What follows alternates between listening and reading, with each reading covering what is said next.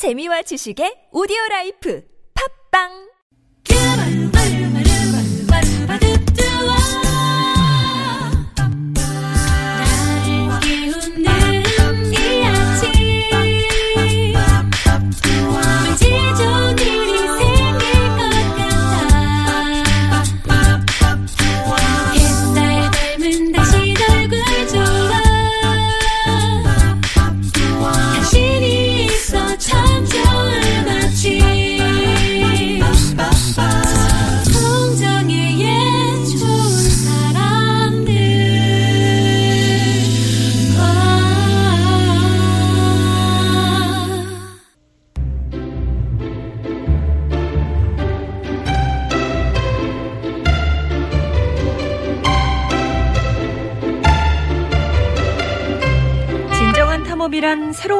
찾는 것이 아니라 새로운 눈을 갖는 거라는 말이 있습니다.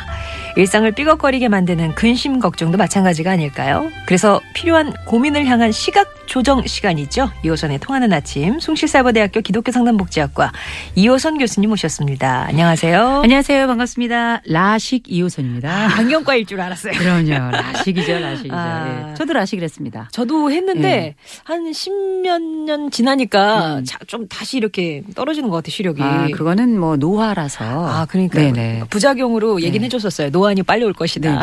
네네. 저는 뭐 아직 괜찮습니다. 아. 좋네. 예, 괜찮으시군요. 음. 자, 이어선의 통하는 아침 오늘도 여러분이 보내주신 고민 사연 함께 하겠습니다. 먼저 문자로요. 1573번님이 보내주신 사연인데요. 함께 하시죠.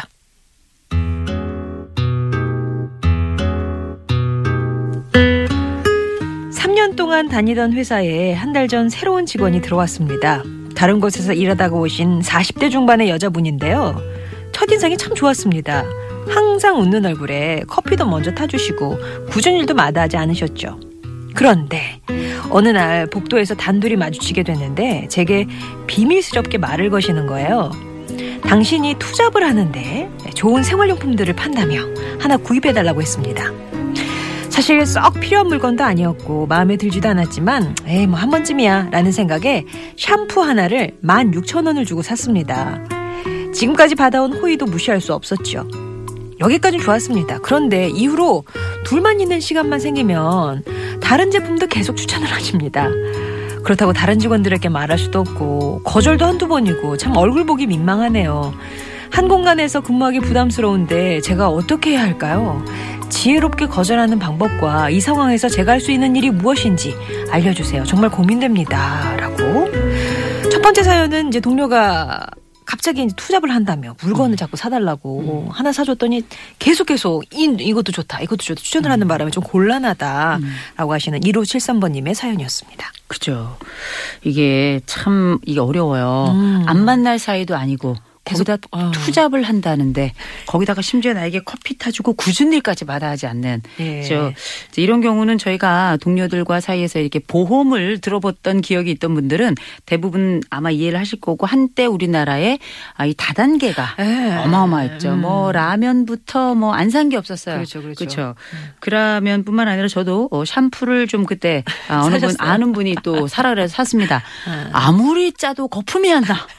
거품이 안 나가지고 도대체 이 샴푸는 왜 그러나 했더니 원래 좋은 샴푸는 거품이 안 난대요. 네. 근데 이제 좋은 샴푸인지는 잘 모르겠는 게 떡이죠. 뭐 아. 제가 볼 때는 이게 기름이 아니었을까 뭐 이런 생각을 좀 해보는데 봤더니 그래도 거절을 계속 하셨던 게 아니라 샴푸 하나 사셨어요. 네. 하나 사셨고 그랬는데 둘만 있는 시간만 되면 자꾸 들이대시는 거예요. 음. 그런데 이게 참 한 공간에 계시고 거절하기도 좀 미안하기도 하고 음. 민망하기도 하니까 어떻게 해야 될지 고민하시는데 아마 이런 고민을 다들 한 번쯤 해봤을 고민이어서 저는 이 고민이 참 고맙기도 네네네네. 하더라고요. 그치 일단 보면 어, 우리가 보통 물건을 살 때 이분들이 아, 되게 이 물건으로 말씀드릴 것 같으면 이러지 않거든요. 음. 더군다나 투잡을 하면서 스리슬쩍 그러니까 호의적인 것을 통해서 마음의 빚을 먼저 떠 안기고 음. 그 다음번에 아주 비밀스럽게 일대일 관계로 이야기를 하시잖아요. 음. 이건 우리가 알고 있는 가장 그 어떤 물건을 사야 될 사람들에게 책임을 주어주면서 마음을 무겁게 해서 거절하지 못하게 하는 영업의 가장 기본적인 방법입니다. 네. 그러니까 이건 기술이 들어온 거죠. 아. 작전이 있었고 아. 이제 기술이 들어온 거예요. 그래서 아 이런 기술들은 한 번쯤은 우리가 다들 어느 정도는 뭐 수용할 수 있다. 네. 그래서 샴푸는 사셨어요. 음. 사셨기 때문에 제가 볼 때는 마음의 빚은 갚은 겁니다. 네. 갚은 거라서 일단은 거절은 좀 하셔도 될 것 같은데 중요한 거는 이 거절의 방법을 어떻게 할 것인가. 어떻게 지혜롭게. 어, 그리고 이게 거절하는 게 또 중요한 게 앞으로도 계속 만날 뿐이기 음. 때문에 계속 들이대실 거고요. 또 한 가지는 나에게만 그렇게 호의적이고 비밀스럽게 일대일로 제안하는 것이 아니라 다른 직원들에게도 이렇게 일대일로 아마도, 제안을 하고 예. 그리고 그 다른 직원들 역시 남모르는 소가리를 할 것이다. 라는 저는 생각을 해요. 음. 근데 이제 어쨌든 관계를 해칠 수는 없는 거니까 그럼에도 불구하고 우리가 몇- 원칙은 몇 가지 분명하게 하자는 겁니다. 첫 번째, 거절은 단호해야 돼요. 단호하게 하셔야 예, 돼요. 단호하게. 어. 아우, 죄송해요. 음. 이런 얘기, 어우, 죄송해요. 제가 물건을 사는 거를 뭐 남편 핑계를 대도 되고요. 아니면 가족 핑계를 대도 되고, 아, 전 더 이상 필요한 게 없어가지고요. 음. 아우, 죄송해요. 그럼 아마 몇 번 더 제안할 겁니다. 그런데 최소한 세 번에서 다섯 번까지는 거절을 하셔야 돼요. 음. 이게 왜냐하면 이분들이 어떤 영업에 대한 노하우를 전수를 받을 때에는 음. 거절을 바탕으로 해서 영업을 하는 것을 아, 매뉴얼처럼. 그럼요. 네. 그래서 이분들이 거절을 당하는 것은 나의 성장을 위한 하나의 과정이고 상대방의 마음의 빚을 쌓는 과정이라는 걸 알기 때문에 어, 끊임없이 제안하실 거예요. 음. 네. 괜찮습니다. 끊임없이 하시고요. 어, 커피 타서 먼저 주시는 걸 대신에 내가 먼저 타는 거야 커피를. 오자마자. 오자마자 시야에 들어오자마자. 전, 예, 전날 네. 커피를 타나요. 그다음에 이 보온병에 넣어놔. 네. 그다음에 이제 막 따라 주시면 되고요. 그다음에 이제 굳은 일도 마다하지 않는다 할 때에는 아마 무조건 이 상품만 팔기 위한 것은 아니고 네. 이분이 또 호의적인 분이기도 할 거예요. 천성이. 예. 그러면 그런 것도 있지만 거기에 또 투잡까지 할 정도면 참 부지런한 거거든요. 음. 경우에 따라서 어떤 분들은 어, 이 투잡의 이유를 나의 빈곤 혹은 나의 현실적인 어려움이라고 이야기하시는 분들이 있어요. 그건 그야말로 마음을 묶어두겠다는 거거든요. 음. 그래서 제가 볼 때는 지금 한 번 딱 사주셨고 더 이상 내가 필요하지 않다고 생각을 하기 때문에요. 어, 계속 거절하신다면 이분은 몇 번 더 거절했을 때 아 이 사람은 더 이상 어, 이제 이 거절을 통해서 들어갈 수 없는 사람이구나라는 음. 명백한 선이 그어지기 때문에 그 제품을 거절하는 거지만 그 사람을 거절하는 건 아니잖아요. 네네. 그래서 제품은 정확하게 단호하게 거절하시고요. 대신에 어떻게 아유 뭐 예를 들어서 이분이 예를 들어서 뭐 김 선생님이다. 음, 김 선생님 그래도 내가 제품은 그렇지만 김 선생님 좋아하는 거 알죠? 이렇게 마치시고 바로 자리를 뜨셔야 돼요. 바로 자리를 떠야 돼요. 그러면 예. 그래야 아 내가 제품은 필요하지 않지만 내가 당신에게는 호의적입니다라는 걸 분명하게 음, 이야기하고요. 음, 음. 거절은 명백하게 하셔야 돼요. 왜냐 우리가 이게 마치 삼투압 현상 같아 가지고요. 상대방이 약간만 약하다 싶으면 바로 그 점막을 뚫고 들어오는 게 영업이기 때문에 네. 이 영업 교육을 받은 분들은 다들 심리전을 사용하시는 거예요. 이 심리적을 이길 방법은 딱 하나뿐입니다. 단호하고 명백한 나의 안, 나의 생각과 의견을 전달하는 것. 음, 이거라서 어, 첫 번째로는 어, 이분들이 가지고 있는 기술이라는 것 그리고 이제 상황은 있을 수 있지만 나는 호의를 다 아, 베푼 호의 정도에 대해서는 값을 했다는 걸 기억하시고 그래서 어떻게 거절은 단호하게 하되 어, 대신에 이 내가 제품을 거절하는 것과 이 사람을 거절하는 건 구분해야 될 것. 세 번째 이 사람에 대해서 험담을 하고 다니지 마세요. 아. 어, 이거 되게 중요해요. 예. 이 사람에 대해서 험담을 하게 되면 나중에는 결국은 뭐 관계도 막 이리저리 복잡해질 뿐만 아니라 음. 나도 그 험담을 했던 나도 어, 사실은 피해자지만 가해자 같은 느낌이 들 수 있거든요. 음. 그런 입장이 되지 않기 위해서는 이런 원칙들. 음. 첫째, 다 거절은 단호하게. 둘째, 어, 그 상품에 대한 제품에 대한 거절과 관계에 대한 거절은 다른 것이니 구분할 것. 세 번째로는 험담은 하지 말 것. 어. 이렇게. 그럼 이분이 네. 방법을 잘 쓰셨던 거네. 다른 직원들에게 말할 수도 없고 저 같, 음. 왠지 저 같았으면 음. 아니 김 선생님 말이야 음. 자기한테도 그랬어 이렇게 음. 물어봤을 것 같은데 그죠. 꼭 다물고 계셨어요. 그러니까 그렇죠. 잘하셨던 거네요. 그러니까 이 물품을 팔았던 40대 중반의 여자분이 이 사연을 주신 우리 1573님을 잘 알고 있었던 거예요. 아, 어. 저 사람은 어, 들어갈 수 있겠구나. 두 번째, 고민하겠구나. 다른 사람한테 얘기하지 않겠구나. 음. 이걸 알고 있기 때문에 누울 자리 보고 달리 뻗은 거거든요. 그래서 이걸 무조건 나쁘다고 생각하지 마시고요. 아. 네. 사람은 원래 그래요. 어떤 목적이 생겼을 때 이게 상대방에게 어떤 식으로 전달될 것인가를 알기 위해서는 그 내용이 전달될 그 사람에 대한 파악이 먼저 들어가잖아요. 네네네네. 그래서 이거는 뭐, 어, 그 물건을 판 분이 나쁜 것도 아니고 이거는 기본적인 전략이기 때문에 음. 그렇구나 생각하시고 거절을 단호하게 하시는 거 이것도 되게 필요할 것 같습니다. 네, 1573번님이 네, 제가 할 수 있는 말이 일이 무엇인지 알려주세요라고 하셨는데 단호하게 음. 좀 매정하다 소리 들을 정도로 단호하게 명백하게 거절을 하셔야 되고 이거는 세 번에서 다섯 번 정도 음. 반복할 그런 네. 상황이 닥치더라도 매번 그렇게 해주셔야 되겠고요. 험담 맞으진 마시고, 그러니까 제품은 거절하는 거지만 사람을 거절하지는 음. 않는다 이런 뉘앙스를 꼭 풍겨주셔야 된다고 합니다. 자, 그러면 이 사연 듣고요. 사실 이분이 사셨던 게 린스나 뭐 음. 컨디셔너였으면 저희가 마땅히 고를 노래가 없었는데 네. 샴푸를 마침 사셨기 때문에 네. 음, 빛과 소금의 샴푸의 요정 전해드리고요. 다음 사연 함께 할게요.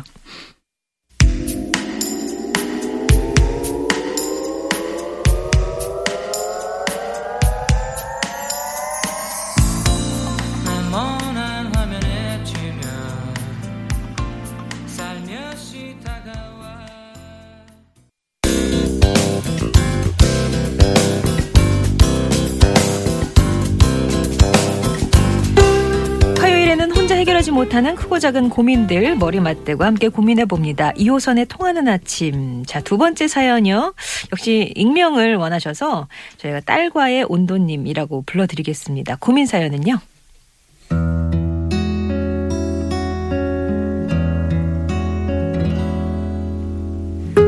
안녕하세요. 저는 50대 주부입니다. 나이가 들면서 안 그래도 자존감이 떨어지는데 하나뿐인 제 딸이 일조해서 이렇게 사연 보냅니다.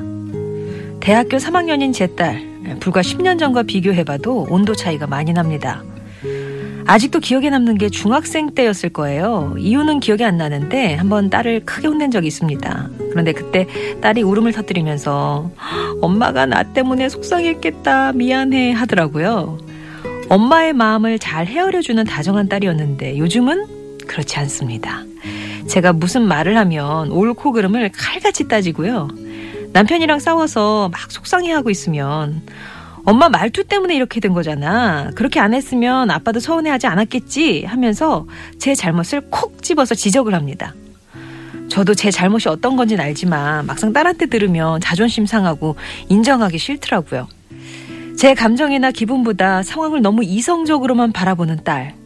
마냥 컸다는 증거로 생각하고 당연하게 여겨야 할까요? 속상해서 넋두리 해봅니다. 라고. 아, 두 번째 사연은 성장과 함께 엄마를 가르치려고 드는 똑 부러지는 딸에게 자꾸 상처받으신다는 딸과의 온도님 사연이었어요. 아, 예, 남일 같지도 않네요. 그렇죠. 네.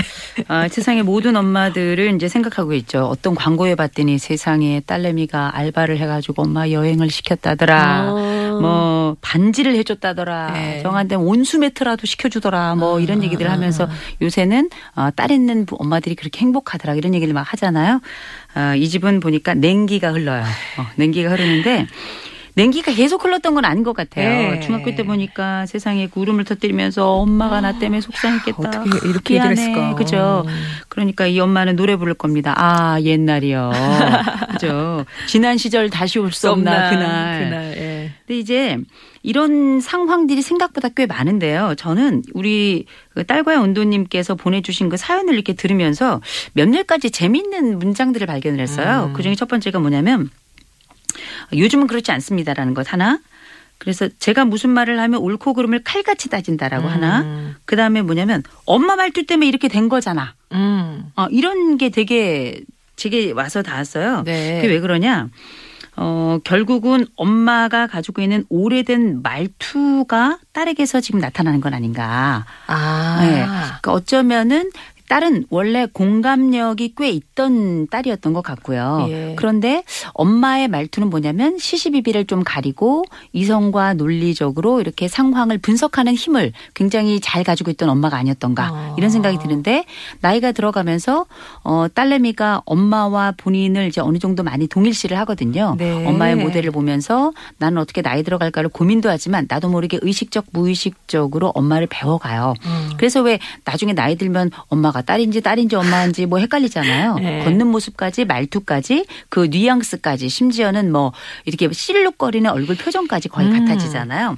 그러니까 제가 볼 때는 어 엄마는 공감을 원하고 나는 공감을 잘했다고 생각을 했지만 사실 오랜 시절 엄마의 말투는 대단히 어 이제 좋은 말로 이성적이고 합리적이었던 거고요. 음. 나쁜 말로 하자면 엄마 표현 그대로 음, 제 잘못이 어떤 거지 잘못을 콕 집어서 딸의 잘못을 콕 집어서 남편의 잘못을 콕 집어서 이렇게 지적하는 성격이 아니었나 라는 생각이 좀 들어요. 그러니까 엄마의 그 성격이 지금 딸에, 딸에게 옮아갔다는 말씀이신 그렇죠. 거예요? 이제 어. 학습이 일어났다고 저는 보는 어. 거고요. 그러니까 내가 가지고 있던 혹은 내가 처음에는 장점이었던 그러나 이 부분이 어느 순간엔 단점이 될 수 있는 그 부분이 나도 몰랐는데 내 딸에게서 어느 정도 이렇게 나타난다 이렇게 보셔야 네. 될것 같아요. 근데 이게 나쁜 것만은 아니에요. 음. 왜냐? 그렇게 해가지고 딸은 건강하고 분석적으로 잘 큰 거고요. 그러면 엄마가 원하는 건 뭐냐? 이때 딸이 가지고 있던 과거의 그 공감을 좀 호출을 하고 싶단 말이에요. 네. 호출을 해야 되겠는데 지금 그 딸은 나와 거의 유사한 모습을 갖추고 있고 마치 내가 만든 하나의 찰흙이 나와 똑같은 모습인지를 몰랐는데 나중에 보니 같더라. 어. 라고 하는 그러니까 본인이 사람이 자기의 자화상을 그리면 놀랄 정도로 자기랑 가장 유사하게 그리거든요. 네. 그래서 그런 딸의 모습을 보면서 이상한 건 아니고요. 어, 아마 엄마의 장점이 딸의 장점이 또 될 거예요. 음. 크게 걱정하지 않으셔도 음. 돼요. 꼭 그렇게 이성적 합리적이고 장, 뭐 단점을 콕 집는다고 그게 나쁜 것만은 아니거든요. 네네. 근데 마음은 섭섭할 수 있거든요. 음. 그런데 이 딸이 공감 능력이 없는 딸이냐? 그렇지 않아요. 과거에 이 딸은 눈물로 엄마를 위로했던 딸이거든요. 음. 그럼 이제 공감을 호출해야 되는데 어떻게 공감을 호출할 것인가? 음. 이 숨겨져 있던 또 땅바닥에 묻혀 있던 딸의 공감을 파내야 돼요. 이제 파내가지고 콘크리트를 깨고 그 안에 있던 그 순정을 찾아내야 되는데 네. 각성을 시켜야 돼. 그렇죠. 그러니까 어렵지 않습니다. 아, 이게 마치 공감은 마치 영혼 같아서 부르면 불러 이리 와요. 우리로 와요. 그런데 부르는 자가 없는 거예요. 네. 그래서 첫 번째 방법은 뭐냐? 아, 얘기를 하셔야 됩니다. 딸내미를 좀 상담자로 좀 쓰셨으면 좋겠어요. 음. 아, 요즘 엄마 요새 좀 속상한데 너무 마음이 아프고 엄마 요새 갱년기인가 봐. 음. 아, 그런데 이럴 땐 어떻게 해야 되니? 어떡해. 이렇게 물어보셔야 음. 돼요. 너 나한테 왜 그러니? 너 나 갱년기인 거 모르니? 너, 너, 너 지금 너 이렇게 하시면 음. 오히려 아, 엄마의 비난이 이제는 분노로 옮겨갔구나. 음. 이렇게 생각이 될 거라 이보다는 야, 나 이럴 땐 어떻게 해야 되니? 그러면 이때는 분석을 해달라는 게 아니라 공감을 해달라는 얘기이기 때문에 음. 이런 질문에는 거의 대부분 사람들은 저 찬장 뒤쪽에 숨겨놨던 향신료 같은 공감을 다시 호출을 해요. 아.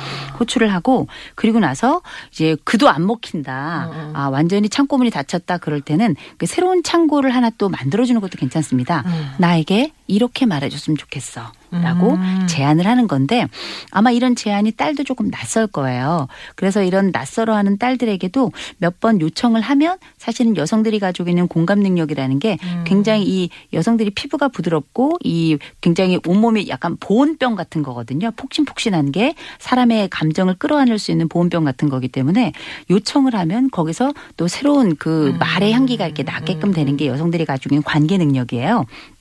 그래서 아까 말씀드렸던 것처럼 아, 나 지금 이렇게 속상한데 어떻게 하면 좋겠니라는 네. 질문 하나 두 번째는 나에게 이렇게 말해줘 음. 요새는 과거와 다르게 엄마가 좀 많이 섭섭하더라고 음. 그럼 이제 딸내미가 경우에 따라서 엄마 인과응보입니다 이럴 수도 있어요 어. 그럴 수 있지만 그럼에도 불구하고 몇 번 요청을 하면 놀랍게 한 번 공감 경험을 했던 사람들은 우리가 마치 수영을 한 번 배웠다가 자전거를 한 번 타본 적이 있다가 오랫동안 안 타더라도 예. 그 방법을 다시 그 기억을 해내잖아요. 어. 우리가 이런 거를 이제 보통은 과정 기억이라고 부르는데 이 감정도 과정 감정 비슷한 것들이 있기 때문에 실제 내가 한번 써봤던 감정은 다시 호출하기가 굉장히 쉬워요. 예. 이 딸은 원래 부드러웠고 굉장히 소프트 아이스크림 같은 이런 면모가 있었기 때문에 그 환경을 다시 조성해줘서 엄마가 가지고 있는 아픔을 요출하고 어. 요청을 한다면 저는 반드시 응답하라 1988 뭐 이런 것처럼 다시 이 딸이 응답하지 않을까라는 아. 생각을 해봅니다. 음. 와. 저도 이제 엄마가 계시고 딸이 있으니까 그 중간에 그러니까 요렇게도 교집합이 됐다 요렇게도 교집합이 되는데 음. 그쵸. 가끔 이제 어린 딸이 제 말투 안 음. 닮았으면 하는 말투를 그대로 쏙 할때 음. 흠칫 놀랄 때가 있거든요. 그쵸. 이렇게 이렇게 옮아가는 거구나 이런 음. 생각이 들고 어머니한테도 약간 저도 이렇게 분석형 딸인데 음. 저는 그냥 설명해 드리고자 했을 뿐인데 얘가 나를 가르치려 든다 이렇게 받아들이시면서 오해를 하실 때가 있으면 그쵸. 저도 조금 답답할 때는 음. 있더라고요. 근데 어머니 입장에서는 충분히 그렇게 들으실 수 있겠구나 또 그쵸. 생각이 드네요. 나의 젊은 거울이다 이렇게 보시면 될 것 같아요. 아무튼 음. 지금 딸과의 온도님 같은 경우는 공감을 호출하셔야 되는데 따님을 상담자로 활용하셔서 내가 이마저마한 상황인데 어떻게 하면 좋겠니? 라고 했는데 말투를 고쳐야지 이렇게 그냥 씨도 안 먹힐 때는. 그럼 나한테 이렇게 말해줬으면 좋겠어 라고 이제 요청을 하시면 예, 조금 예전에 그 있었던 감정이니까요. 있었던 그런 습관들이니까 이렇게 쉽게 예, 다시 떠오를 거다라는 분석을 해주셨습니다. 해결책인가? 예. 한번 그렇게 시도를 해보시면 어떨까 싶고요. 임창정의 날 닮은 너 예, 예, 전해드리면서 오늘 이호성 교수님과는 인사 나누겠습니다. 고맙습니다. 네, 좋은 하루 되세요.